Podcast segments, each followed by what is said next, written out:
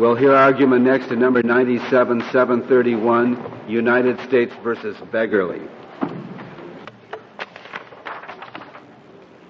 Mr. Wolfson. Mr. Chief Justice, and may it please the Court, in 1982, the United States and about 200 other parties settled complex land litigation by agreeing that the title to the disputed lands would be quieted in the United States and that the defendants would receive substantial sums which they stipulated in the consent judgment were fair and just compensation for their claims. Over a decade later, the respondents sought to nullify that settlement agreement. They contended that public documents in the National Archives showed that the disputed lands on Horn Island had been granted to a private claimant by the Spanish colonial authorities in 1781. The district court dismissed their challenge to the consent judgment as untimely and also stated that there was little evidence of fraud or mistake to support their challenge on the merits. But the Court of Appeals agreed with the respondent that the consent judgment should be set aside, and it also held that the Spanish grant was valid and it awarded title in the disputed lands to the respondents. The Court of Appeals decision contravenes important values of finality, repose, and stability in the law, which are at their apex in litigation over titles to land. And the lower court's errors also have broad significance for the stability of title to both public and private lands. First, the Court of Appeals disregarded basic principles of finality of judgments and sovereign immunity when it allowed this case to go forward. Incidentally, and, and, and I want you to keep on this vein so far as I'm concerned, but do you have to, in order to prevail, do you have to uh, convince us both uh, of the sovereign immunity point and of the statute of limitations point? Uh, the, well, um, they both, there are two, I have to turn to the statute of limit, the QTA, the Quiet Title Act for a minute. Um, if we win on the sovereign immunity ground, then I think that the, the quiet title action can't really go anywhere because we would indisputably have title to the to the lands. Um, that is, uh, there may be a separate. Unless question. if they want to set aside the settlement or something. Uh, I don't. My uh, our position is that the Quiet Title Act would not allow a would not allow the settlement to be set aside. I mean, if they let's assume that they could get into district court under the Quiet Title Act because the Court of Appeal said yes, the statute of limitations was told. Immediately, we would move for summary judgment or to move to dismiss a claim because uh, it's the judgment held as a matter of uh, res judicata definitively gave us title. And in the Quiet Title Act, in fact, there's a provision that says that the plaintiff has to set up with particularity the nature of his right, title, or interest in the disputed lands as well as the United States. And it would be, I think, a complete defense to any action under the Quiet Title Act that the, the judgment in the prior action had conclusively found uh, determined the title uh, were in the United States. Now that is it may be a separate question from the, the statute of limitations question under the Quiet Title Act as to made the claim preclusion argument was the one as I was reading your brief, and I said, "What is this about equitable tolling statute of limitations? Why didn't the government just say claim preclusion? We already had a quiet, title act." Well, I, I, mean, we of course it has to be understood in the district court. Um, the respondents relied on the Quiet Title Action, on the Quiet Title Act. Not really, they didn't really want title to the land back. They didn't really want their land back. They wanted money. And there's various pleadings in the district court in which they say that. What they said, Your Honor, was that the Quiet Title Act allowed the district court to award them damages because uh, there is a there is a provision that says if it's found that it's their land, but under the Quiet Title Act, but um, we elect to keep it anyway, then we can elect to award them uh, compensation. Our argument in the district court was that the district court could not use the Quiet Title Act in, on that basis because it, it, was essentially a taking claim which had to be brought in the Court of Federal Claims. Now, we went but up. Even, even apart from that, why don't you, as to damages, also have res judicata to plead? You say, they quieted, there was a judgment, it was so many dollars, and that dollar judgment is it, it has been satisfied, I, I, have, issue. I have, to emphasize, I have to emphasize that the, whole, the reason the Quiet Title Act is in the case only because essentially of a surprise that the Court of Appeals. Uh, no, but what's the answer to my question? I think that, well, I think that if we win on the first question presented, then we have those we have those defenses to plead. But if we lose on the first but question, do you do you say you have that defense to plead not only with respect uh, to the party in whom title uh, has been adjudicated, but that you also have that defense to plead with respect to the amount of money uh, that uh, could possibly be a liability from the government uh, to to the respondent. Well, I, again, I think that I, I, you know, we are here on our petition, sort of taking the case as the Court of Appeals. Yeah, but yes or no? What's the what's the answer? I, I, I, I, may not be understanding your question exactly, but Look, Justice we... Ginsburg asked you why uh, why preclusion isn't your answer if you get the quiet title. I understood you to say, well, the issue really under the Quiet Title Act is not title, the issue is damages. And my question is, why isn't that also a matter of preclusion? Because the damages were the subject of a prior settlement that was reduced to judgment. Right.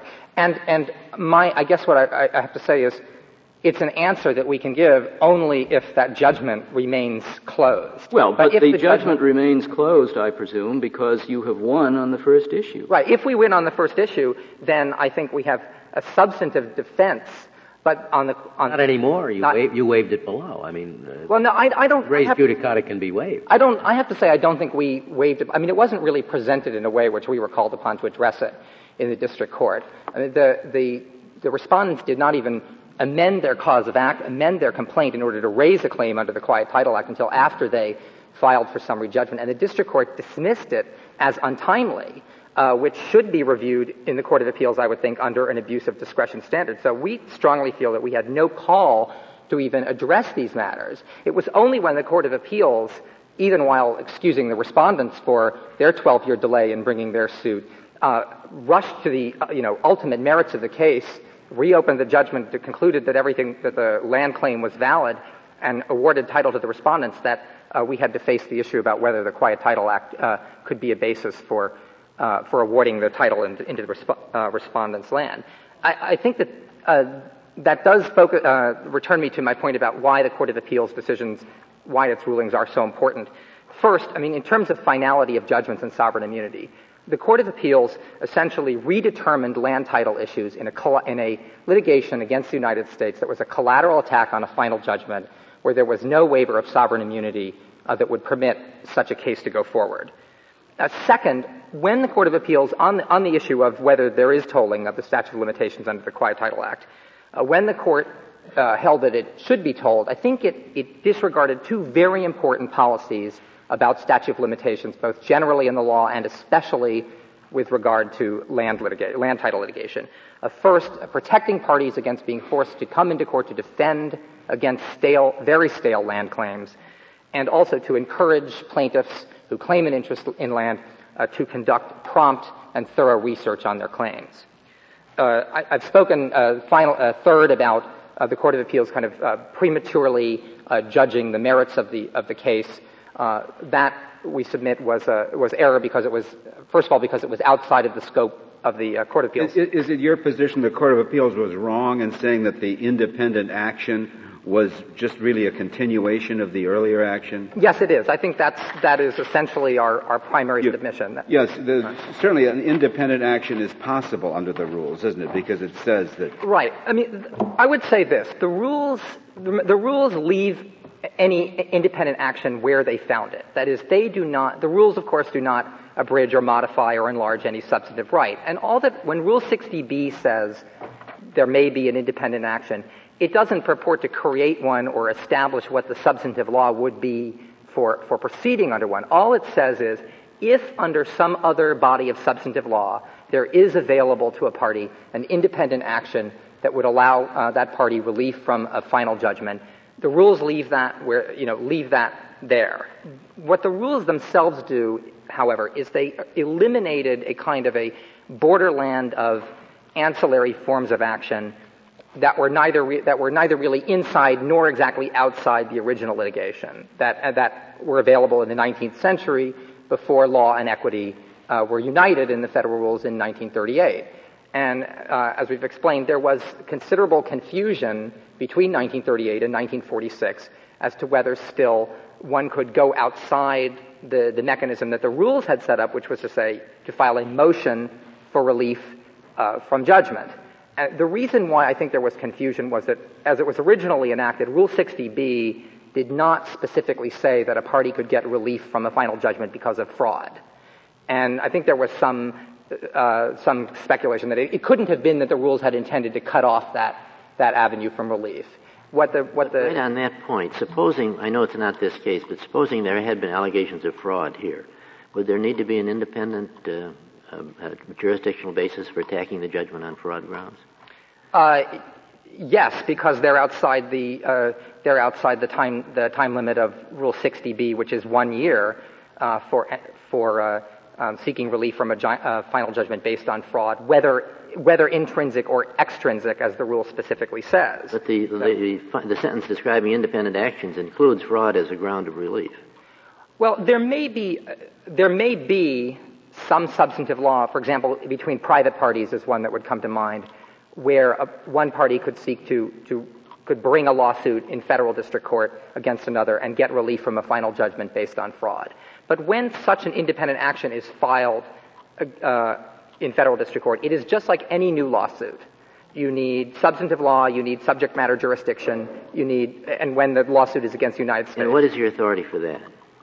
What is our authority for that? Well, I think our, our I mean, we're we're drawing our reasoning from the court's recent decision in Kokkonen. Yeah, but there's yeah. no but there's no pre-Kokkonen law that's established as that. Well, I, I mean, we recognize that wasn't really directed at this problem. I, I, I acknowledge that. I mean, we we we I guess our we recognize that this has been an unsettled issue for for a while. I mean, um, how about that it would undercut 60B entirely if you could just I think that's 60B right. and say here we the, because 60B, you don't have to establish any independent jurisdictional basis. Right. It is, it is truly ancillary jurisdiction. And I think it, it would be hard to understand why the drafters of the federal rules would have put in a one-year time limit for, for relief from judgment, motions for relief from judgment based on fraud, among other things, and mistake, if it had, were also possible just to file a, a new or in, a, an independent action without invoking but the then it's also puzzling why did they use the word fraud in subparagraph 3 or clause 3 and also put it in with regard to independent action if that's just meant to duplicate? Uh, that's I, what's puzzling to me. Right i think that well there is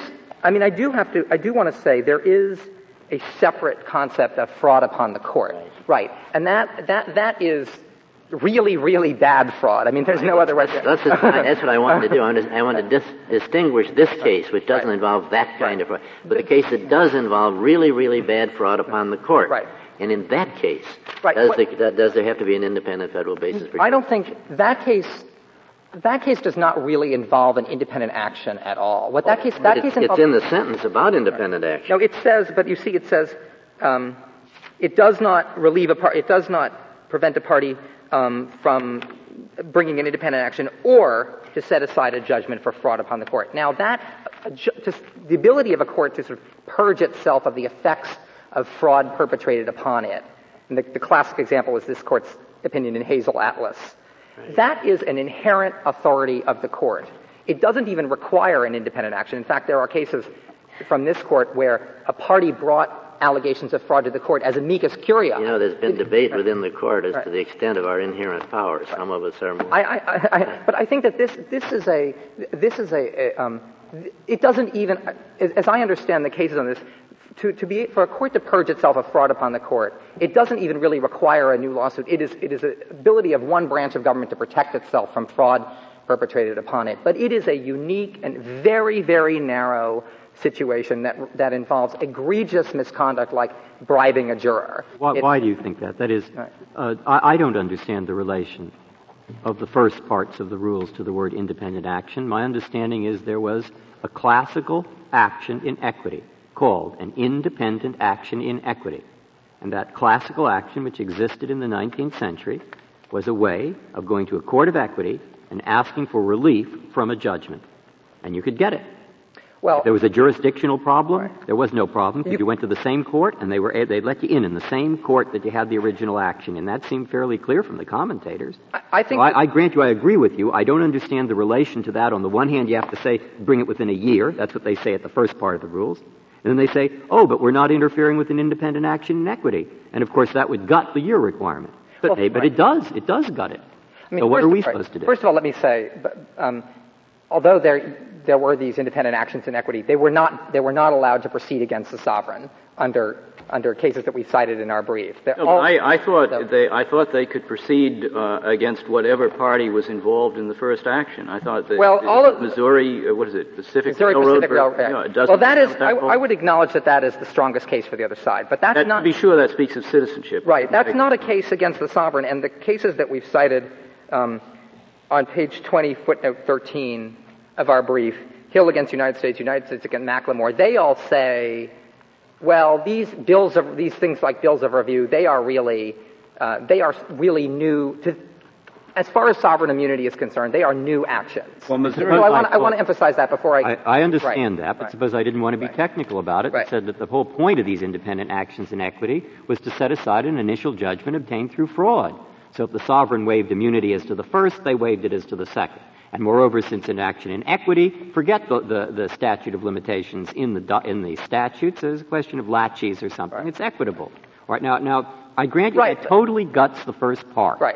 But, but Well, there then is- it says it in the second sentence there of is- the rules. It says it. So, so what am I supposed to do? Well, I think that if looking at those cases, they really, although they are referred to as independent actions in equity, they really are devices that courts of equity were trying to fashion in order to get around the problem that a, a, a court of law could not reopen its judgments after uh, after a few months. Well, in Missouri Pacific, the second action was brought as a matter of mon- in a matter of months after the original decision came down from this court. Right, and that's and uh, in Missouri Pacific there had been a problem because there was no longer di- complete diversity among the parties, and the court said now said uh, yes, um, you know the, the parties can can go forward. We think that Missouri Pacific is really best understood as a fraud upon the court case, but. Uh, if not, then it probably is best understood as a, as a bill of review case where it was a sort of a supplemental bill. It wasn't really,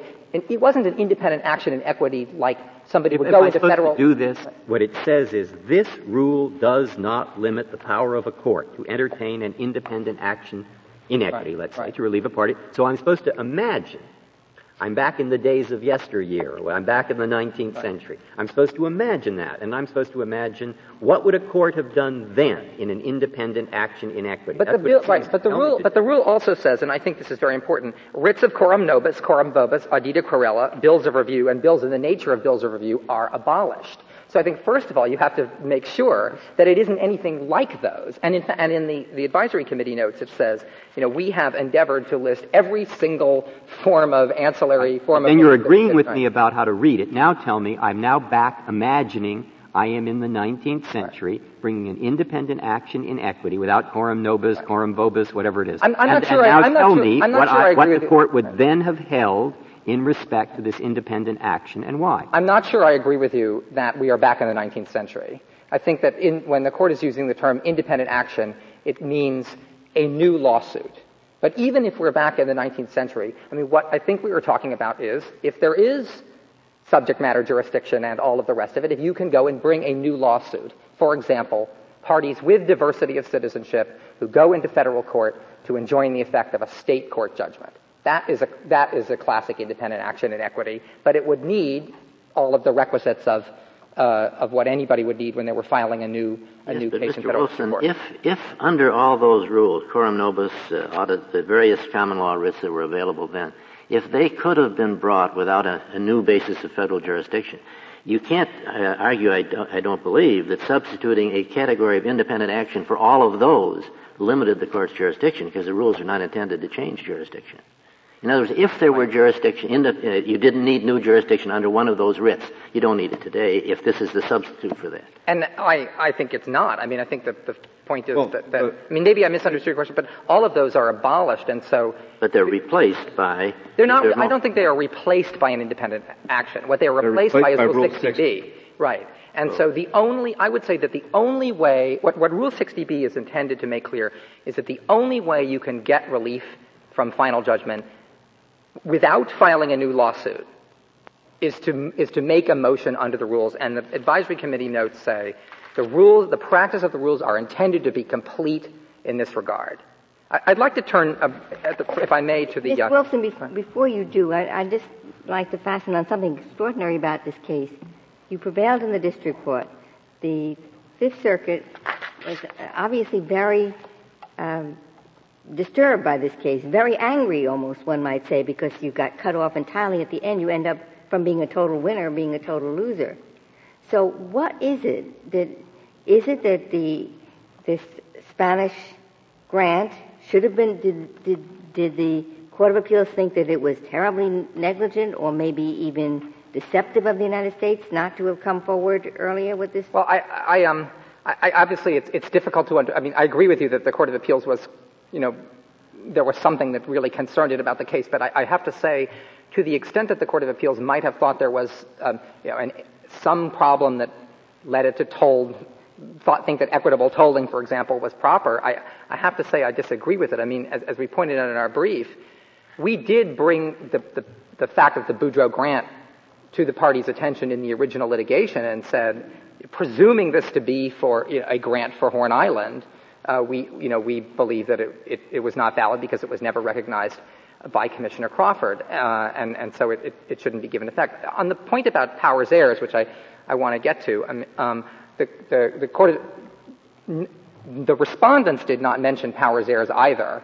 Um, in the lower court, and Professor Bodd's affidavit, which purports to be a, a comprehensive examination of, of, this court's 19th century decisions on the issue, um, does not address, you know, does not discuss powers heirs at all, even though it is a, it is a controlling decision of federal law that, that, that goes to the ultimate issue on the merits in this case, which is whether the United States obtained title to the lands in the Louisiana Purchase or whether they were, had already been alienated out of the public uh, domain at that time. Now, uh, uh, two points on how the Court of Appeals disposed on the case. First, as, as I mentioned earlier, um, we think that the Court of Appeals acted outside the scope of appellate jurisdiction under Section 1291 when it when it reached the ultimate issue in the case. E- even if we're wrong on the first two questions presented, or, the, or even the first one, and even if the, the, judgment of dismissal was incorrect and the case, you know, that dismissal should have been reversed, uh, it seems to me that what the Court of Appeals should have done was simply remand the case to the district court uh, for further proceedings. I mean, the district court did not really look at any of the merits issues in this case. I mean, it thought that that had all been decided already. And all that all the district court really said about the case was, well, I, I don't believe that the respondents have brought forth evidence of fraud or mistake that would justify uh, setting aside the judgment, even even in the alternative. And on that basis, it it denied the respondent's motion for summary judgment. Now that denial of the motion for summary judgment was not a final decision. It certainly wouldn't have been appealable by itself and it didn't it didn't merge. It, the courts the courts often talk about an interlocutory decision merging into the into the final judgment, and I would submit that it did not merge into the final judgment because it did not in any way affect the ultimate way in which the district court disposed of the case, which was to dismiss uh, for lack of jurisdiction. So it, when the Court of Appeals reversed the dismissal and said the case can go forward, the case was essentially just where it had been in the district court, which was a, a tentative conclusion that the, that the case should, not, should the go to trial. Tentative. There was, a 54B judgment entered here, and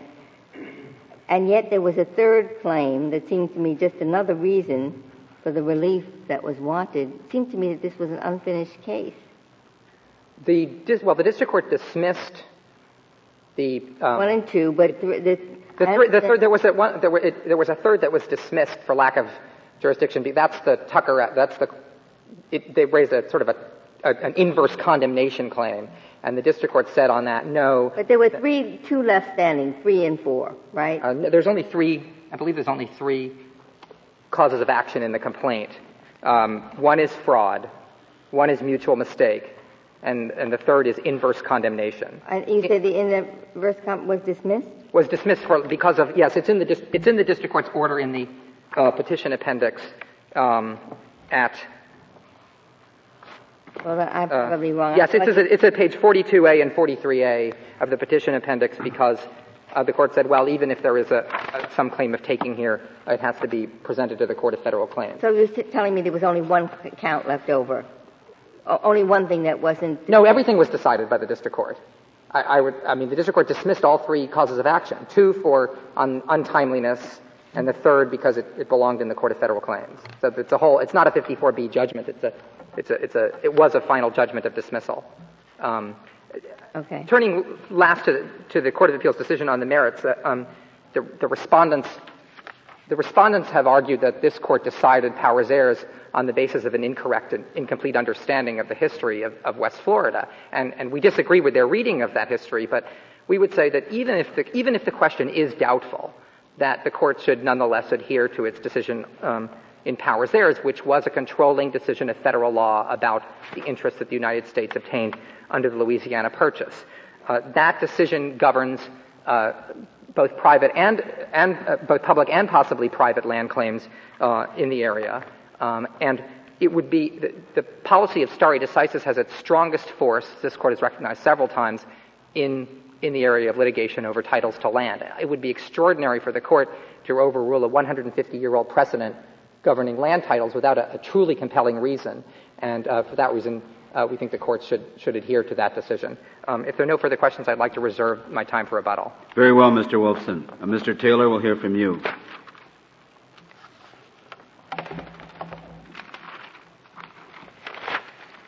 Mr. Chief Justice, and may it please the court, I would like to begin immediately by stating that uh, counsel opposite's comment that the finality of judgments is important to protect litigants from stale claims and to also encourage litigants to do their research before presenting their cases or during the cases is a critical point that uh, uh, is in my favor because the federal government in this instance did not do their research and they misrepresented a critical fact. They misrepresented that the key document that the Beggerleys needed to defend their claim in 1979 did not exist. And I don't think there's really any question on this record but that that misrepresentation is the cause of the entry of this judgment. It also was the cause of delay, which I'll get into in a little bit. But Mr. Further. Taylor, the, the district judge said this was in good faith. Everybody realized that there was this document and that it wasn't found. And the district judge said, I understand that, but he is not using the kind of language that you are. He said there was good faith on the part of the government. Your, Your Honor, I didn't I did find not, it. Excuse me. Pardon me, Your Honor. I did not intend to insinuate that the government did not act in good faith. You can act in good faith and not get your homework done. You can act in good faith and not do a thorough job. I'm not saying uh, that the government intended to uh, not find this document, but the fact of the matter is they did not find it, and they represented that it did not exist, and our people relied upon that representation. Well, maybe you shouldn't in adversary litigation. Uh, you mean every time your opponent uh, uh, cites a case that uh, incorrectly or, or, states a fact uh, incorrectly, uh, and you don't take them up on it, this is a this is a basis for setting aside the judgment? Certainly not, Your Honor. Well, why, why is it here if, if there is no knowledgeable fraud on the part of what, the government? What happened here, uh, in my mind, is similar to what happens in discovery in uh, all cases. Uh, after doing initial investigation of their own in various archives, including the National Archives, the uh, Beggerleys ultimately deposed Mr. Doris Savage, who was the ultimate authority on these records and these grants. Mr. Doris Savage said that the document did not exist. There was still time to look further, not much, but still some time when he gave that testimony in 1982. The uh, just like any litigant does when they take a 30B6 deposition or take the deposition of a managing agent, they're entitled to assume that the testimony that is given on behalf of the other litigant is truthful, and until some time, until such time that they acquire evidence, to uh, that indicates that it's not it's not true, then they don't look in that area anymore. Let's not they say it's not truthful. It was it was truthful. It was simply not correct. Well, I apologize. He wasn't uh, he wasn't misrepresent uh, wasn't intentionally misrepresented. Right. I don't know. I'm I'm rather troubled by that. I'm I, am i not I'm not sure. In an adversary system, you you are entitled to the, the, to the, assume that uh, that what your opponent or your opponent's expert witness says is true, and and if it turns out to be false, you somehow have a, a 60B claim or some claim to set it aside for fraud?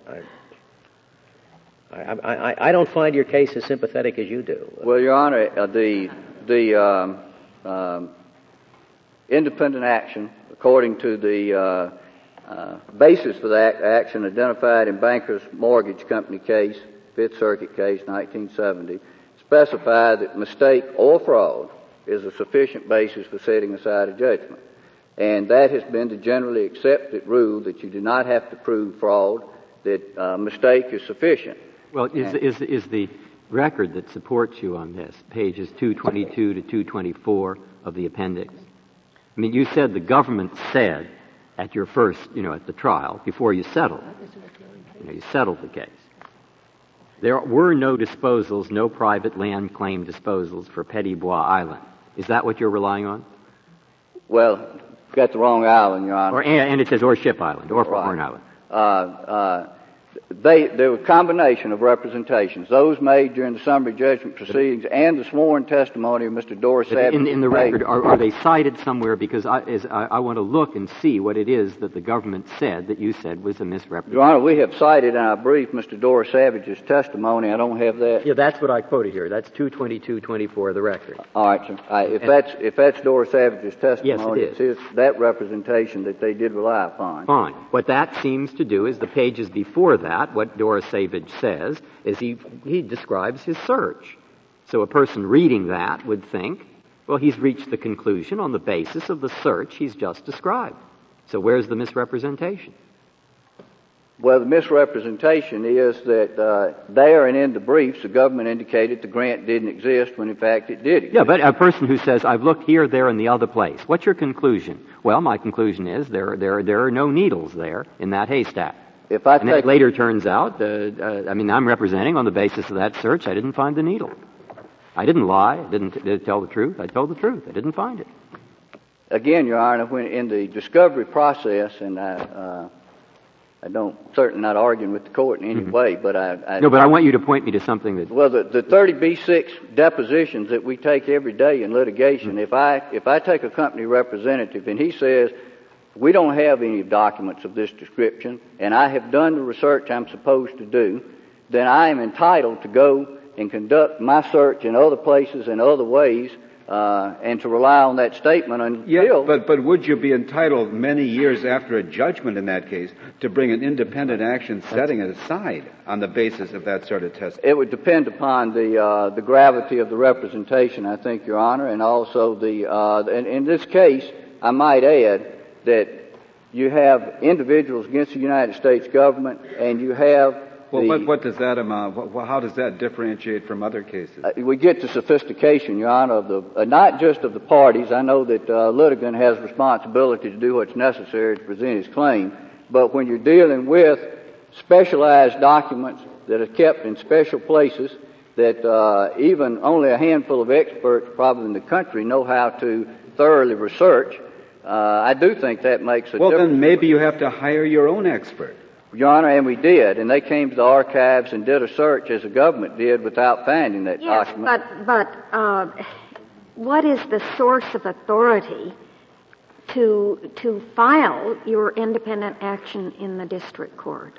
The, the two sources of authority, Your Honor. One is ancillary jurisdiction to reopen the initial action, as was discussed previously. Uh, the um, uh, Pacific Railroad Railway. You say you can come in and reopen the original quiet title action Yes, Your Honor. without any time limit on doing that? The limitation that's applicable to an independent action in equity is laches. Laches says that as long as the party is diligent in pursuing his rights and there's no prejudice to the other party in later uh, litigating the issue because of the delay, then uh, they will not be stopped by laches. Well, what does that do to Rule 60B, which says time limits, one year, setting aside a judgment for fraud? Do you, do you think that that just falls by the wayside because of your version of an independent action? I think that there is the, the very rule itself, having listed those items in the first part of 60B, that must be brought within a year, and then saying, but this does not uh, prevent someone from bringing an independent action, uh, adopts independent action as it existed, so far as. But don't, don't you agree that you have to read those provisions together so that e- each one of them makes sense? I, of course, Your Honor, they do. And if, if, if the second part simply swallows the first part, do you think that lets the first part make sense? I disagree with your premise, Your Honor, that it swallows the first part. I believe in order to bring independent action, you've got to show the five elements for bringing an independent action uh, that are listed in the banker's uh, mortgage case, and that uh, there are more stringent requirements for bringing an independent action after the year has run than are required for bringing the uh, the uh, other 60B motion within a year. I think you, you could reconcile them if you reserve the independent action for particularly egregious frauds, of which my reading of the Doris Savage testimony would say yours is not one. That you would respond to my statement by telling me that there are cases that show that isn't so. So which case? Well, Your Honor, I can't specify a particular case that provides for that, but I do Mr. think. Taylor, can, it, can an independent action be brought in a court other than the one that rendered the judgment? I And believe, if so, may I that conclude one my answer difference? here? I believe I have concluded that, Justice Breyer. Is uh, If yes, we're trying to find a difference between the two, 60B is what you use to reopen a judgment in the court that rendered it. The independent action, unless I'm wrong about this, but as I recall, you could bring that any place. Not the, you're not limited to the court that rendered the judgment. that that is correct, Your Honor. So wouldn't that make sense of the difference between the two? 60B, you go to the court that entered the judgment. And if you have 60B, then you can't end run it. And 60B has a time limit for mistake, inadvertent, surprise, excusable neglect. And, um, but the independent action is reserved for you go to another court, and that court is not going to be any more giving, I, I assume, than 60B would be for the court that rendered the judgment. Your Honor, it's curious to me that uh, that you can go either to a separate court or into the court that rendered the action, and I frankly do not understand why you may go into uh, a separate court as well as the original court, presuming the original court is available. And I understand what you're saying, and that is that there is a distinction because you can go into a separate court there rather than filing uh, in filing the motion. You cannot. But I suggest to the court that the uh, provisions for an independent action here preserve those equitable grounds that existed in the 19th century, which was to give the court discretion to uh, have some flexibility in setting aside a judgment when a wrong has been done, the party's been diligent that presented it, and that uh, uh, to weigh those equities and to uh, to make an adjustment, as all of the federal rules of civil procedure preserved, as I understand it, the old 19th century and prior rights that I'm- had. I may not, I may have confused you in the way I put my question, but when you were doing research on this, you probably looked up a lot of cases that involved an independent action in equity Yes, and involved fraud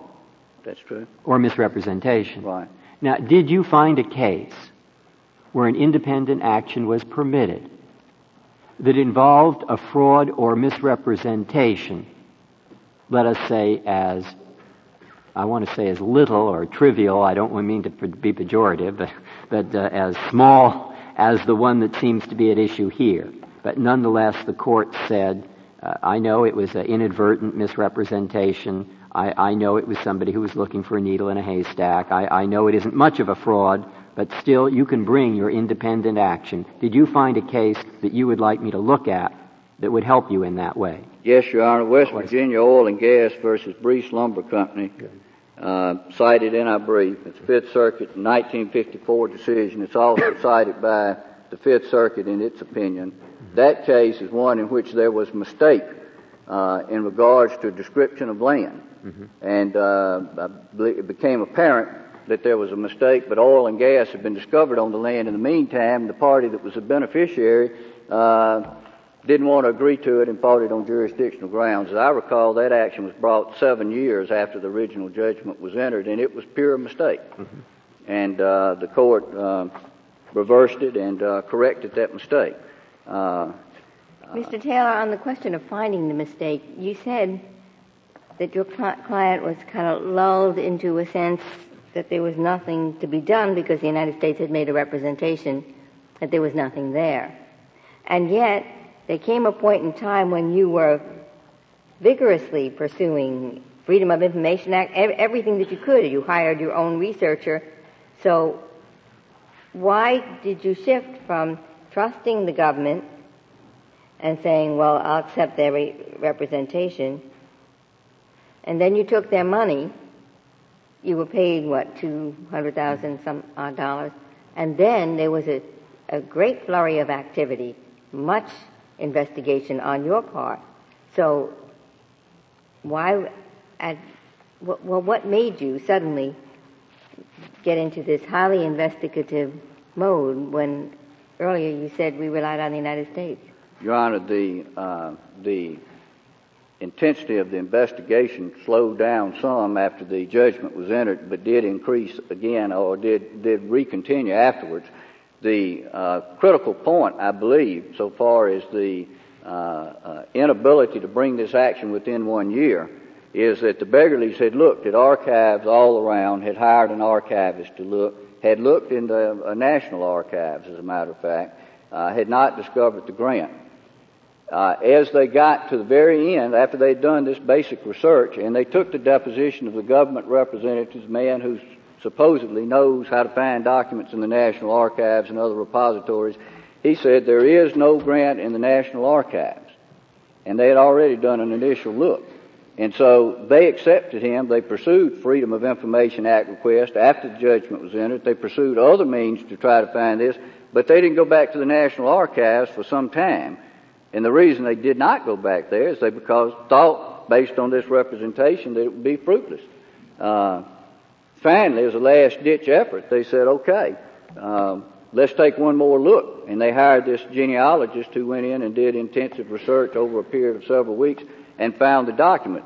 But they were directed away from the National Archives as they got to the close of the litigation because of the government's representation, because they'd already deposed this, the deputy of that office who said there may be grants there. They went in and uh, did their own research and they deposed the ultimate authority and he said, uh, you won't find them there. And so they ceased looking there until they looked at all the other places possible and then they went back said, okay, let's take one last look here and see if we can find it. And they did. Why was that deed or why that grant, why was that dispositive? I mean, the Fifth Circuit said not only was it relevant, but it's so dispositive that we're going to give your client summary judgment. The United States didn't have any chance to say, now wait a minute, that deed doesn't do it or that grant doesn't do it. Well, the uh, the point is the government had tried to buy the Beggerly property for several years and negotiated with them and made offers to buy it, fully recognized their title, with the exception of their ultimate determination that there was not a valid uh, disposal out of the federal government. There wasn't a valid patent or grant. That was the only question. And once they found the Boudreau grant, and it was apparent that it was a valid and binding grant on the record before the court. Well, why wasn't it apparent? I know that Professor Bonner pro- provided this affidavit, but the government didn't have a chance to question that. The, the government did uh, have an opportunity to question that, Your Honor. They had opportunity in response to our summary judgment affidavit to challenge it. They elected not to challenge it. They elected to attack it purely on legal grounds, saying that, that was in the district court you're talking about. Yes, Your Honor. And of course, the same thing in the in the Fifth Circuit. And I might add, the attack that's brought concerning Galvez authority was brought for the first time in this court, something we objected to. Uh, the citation of the Powers Heirs case in that regard was brought for the first time in this court. And let me deal with that if I may but the right district here. court denied you summary judgment, and that's what the Court of Appeals granted you. And that's what I don't understand. If you say, the district court said, now, if it came to the merits, which it didn't because the district judge dismissed it on other grounds, but if it came to the merits, we don't give you summary judgment faced with that same document. And the Fifth Circuit says, yes, you do get summary judgment. That I don't understand. I, Your Honor, it's because the issues that were presented uh, to the district court and to the Fifth Circuit were purely legal issues. The, the government defended on the grounds of jurisdiction. It defended on the grounds of res judicata. It uh, attacked the judgment on legal grounds, whether or not it was valid because it had not been uh, confirmed. And uh, for that reason, the record that was before the court did not indicate that the government had any interest or any intention to pursue uh, any factual uh, attack here. Why, why, on the factual attack? Suppose this is a question that's bothering me on the merits, which you probably want to get to, but that I, I take it someone in the chain of title here, maybe your client, bought, uh, bought an interest for about $35, and it turns out to be worth, uh, so far, $223,000 to your clients. So they've now gotten that money, I take it, as a result of the decree. Now, the thing I might be missing is suppose I say you win. Suppose you win. And you win, but you don't necessarily get, I mean, I don't know whether this governor had authority to grant the land to Mrs. Boudreau or not. He might have just been an occupying force. So suppose you go back to the district court, and we now hear that out. And it turns out that the governor was just an occupying governor, just what they say. He's an occupying force. They didn't change the civil law. He can't give any land grants under French law or whatever. And so you lose. Well, wouldn't your clients have to give back the $223,000? Are they, are they all now prepared to put that at risk? I think How does that, this work? That's an issue that uh, could be, would have to be dealt with in the district court as to the nature of that payment and, and why it was paid. Why wouldn't you have to give it back? If, if it turns out, if it turns out that the governor, in fact, did not have the authority to give Mrs. Boudreau the land because he was uh, just an occupying military force and didn't have uh, civil authority over land grants, why don't you have to give back the $223,000 you already got for this because your client has no interest in this land? The, the government paid that money, and this is documented by the letter of Steve Herman, Mm-hmm. which is in the uh, joint appendix, in order to settle the litigation. Well, so if they had to settle the litigation, why didn't you have to settle the litigation? And they made the choice not to. Um, uh, they made the representation that they were doing this for the purpose of resolving the litigation and not. Um, uh, I, I, I'm, I'm avoiding your question. I don't mean to. I'm going around the world to get there, Your Honor. The point is, certainly the government would have the right to present their claim in the litigation. For whatever reason, they chose not to do so uh, up to this point. But if we send it back and you win, wouldn't we have to say, you asked to reopen this? Very well, it's reopened. If if we, uh, I think that would be an issue the district court could take up, is whether or not they had the right to uh, pursue uh, repayment of that money. Yes, sir. If I may, I would like to address Powers Heirs. Uh, that's the uh, case that the government says controls the uh, validity of the uh, Boudreau grant. And uh, there's a point that uh, is raised in the brief that I think is controlling that says that uh, in 1783, the government, uh, Dr. Botta, all of us agree that in 1783, a peace treaty was made between Britain and Spain. That resolved all issues between those uh, two warring nations at that time as to this land.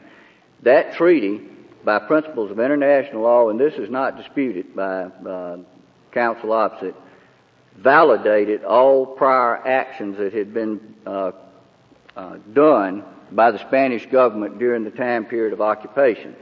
Because of that, whatever, whoever may be right about the historic facts and when Val, uh, Galvez was given authority, clearly under principles of international law, the uh, validation that occurred by virtue of that treaty resolved any issues there. The grant was valid. Well, now, uh, you, you, is the proposition that you're now stating, is that consistent with the Powers Heirs decision? The, the Powers Heirs decision did not reach that issue of law, Your Honor. It said first that uh, we've got questionable evidence that's been presented to us and that it's not. But uh, I, I, I, don't think you've answered the question I asked you, which was, is the proposition that you're now maintaining consistent with the Powers Heirs decision? Yes, Your Honor, I think it is consistent with the Powers Heirs decision. Uh, this, if I may, yeah. uh, the other point is it's a point that was not presented in the Powers Heirs case. This legal issue was not presented as to the effect of the treaty. The, the, the, but the controlling point, as I read Powers Heirs, Your Honor, is that the documentation that was presented to the court was incomplete. It was from a secondary and questionable source, and the court questioned whether or not it had uh, authentic, genuine evidence before it. And therefore, your alleged predecessor in title did not have title. Well, but this is Powers Heirs, and that's a different document from the document we're dealing with, Your Honor.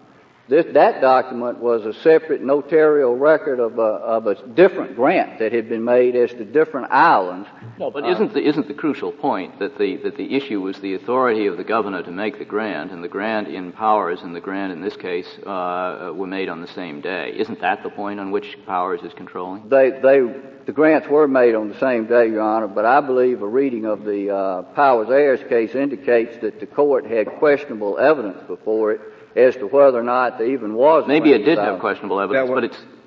I'm sorry. Go ahead. I was going to, regardless of what its evidence was, its conclusion was that the governor could not make a grant on that day, and that is exactly the fact in you, and, and, and, and the day is the same in your case, so I assume uh, that Powers decided the issue uh, upon which your claim rests. Well, the, the,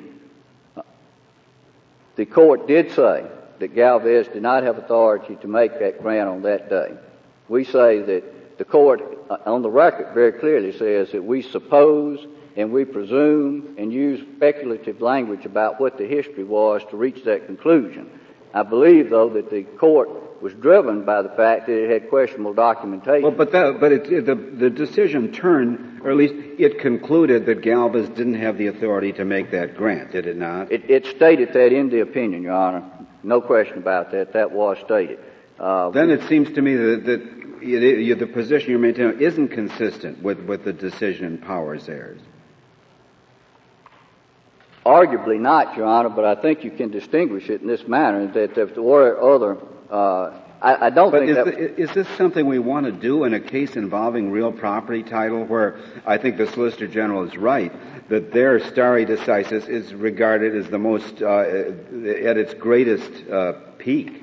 I do not believe that this, uh, the court's affirmance of the Fifth Circuit ruling and therefore finding validity of the uh, Boudreau grant um, would do violence to titles. And the reason is, Your Honor, that this, this we're talking about a period in the uh, late 18th century, and the government raises a specter that we'll have competing titles out there, and that the government may have titles based upon the Louisiana Purchase and the Authority game, which are in conflict with the Spanish titles. That's not so, Your Honor, because adverse possession will have long since taken care of any issues. But, but it still undermines the principle to say that this will just have a very limited effect because other factors historically soon came into play. Uh, I don't think that really counsels in favor of being more lenient with stare decisis here because the general proposition is that when you're dealing with real property titles, you adhere more, most closely to it. I, I understand that rule of law, Your Honor, and I understand the reason behind it, but I, my statement is that as a matter of fact, there will not be any conflict with any titles caused by ruling uh, that the Boudreau grant was a valid grant. Uh, because adverse possession uh, whether it's a government's title and it put, it's got a national forest, uh, museum, or whatever it may have on the land, adverse possession will uh, clear up any problems with that. And if it's conflicting, uh, theoretically conflicting private titles, adverse possession again would clean those up. Um, clearly, the uh, the Beggerly title itself, they paid taxes for 32 years on this land, and in fact paid quite a bit more money than that initial tax payment because the tax bills were going up over time. Um, Nobody, nobody was claiming against them. The government recognized their title itself uh, and negotiated with them for several years and made offers to them to buy it. Even in the Riley Beggerly affidavit, the government presented him with uh, title opinions that said that the title was in the Beggerlys. Uh, so I do not see any disruption of title. And I might add, Your Honor, that this court has on more than one occasion uh, reconsidered its interpretation of laws of uh, foreign governments as well as uh, uh, state governments uh, based on newly discovered evidence or uh, the fact that the uh, the law in that sovereign area country has changed by a ruling of its ultimate authorities. I, I might add that Chief Justice Marshall, writing for the court in the Percheman case in 1833, I believe it was, reversed his prior ruling. May I continue, Your Honor? Uh, I think not. Your time has right. expired, you, Mr. Taylor. Um, Mr. Wolfson, you have three minutes remaining. Thank you, Mr. Chief Justice. Um, a, a, few points. Uh, first, on the question of mistake on the West Virginia oil and gas uh, decision that uh, my colleague mentioned. First of all, let me say we think that case was incorrectly decided. It's, a, it's an old Fifth Circuit case. Well, and also but, requires negligence on the right. part, uh, uh, the absence of negligence on the part of the movie yeah. party. Do you do you think we have the uh, authority in this, uh, in, based on the issues that are before us, to uh, uh, rule in your favor based on the fact that the misrepresentation is not sufficient to set aside the judgment?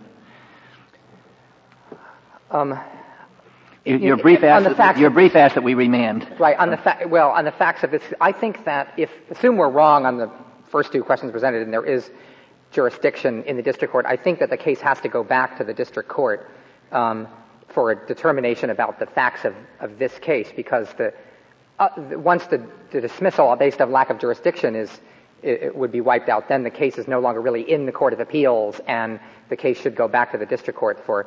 Uh, uh, for further proceedings. That, was, was, there a ruling on, on laches on the yes, the district action? yes there was, Your Honor. Uh, the district court uh, concluded that the respondents independent it recognized that there was a bar of there could be a bar of laches, and it ruled that respondents' independent action was barred by laches. Now the Court of Appeals just uh, didn't really address that at all, and and and nonetheless, um, you know, held for the respondent. Can you go back to Justice yeah. Kennedy's yeah. question? Look, I was thinking maybe if we're trying to reconcile independent action with the first part of the rule, you would do it by saying independent actions are those unusual, egregious frauds, etc.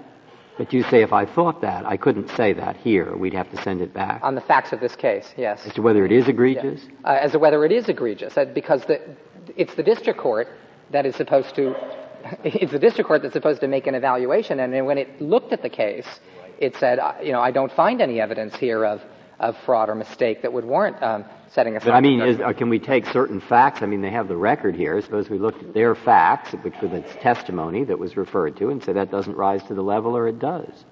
Um, well, of course, we. I mean, I think if it went back to the district court, we would move for summary judgment probably uh, on the grounds that there were there was no evidence of, of fraud or mistake, on, and so on the merits, uh, the independent action uh, uh, should should uh, not go forward. I think that the court, once all that the Court of Appeals could have done was decide whether there was whether there was jurisdiction. Uh, a couple of points about the National Archives. Uh, um, I, I, can't agree with the statement that the, the government directed uh, the respondents away from the National Archives.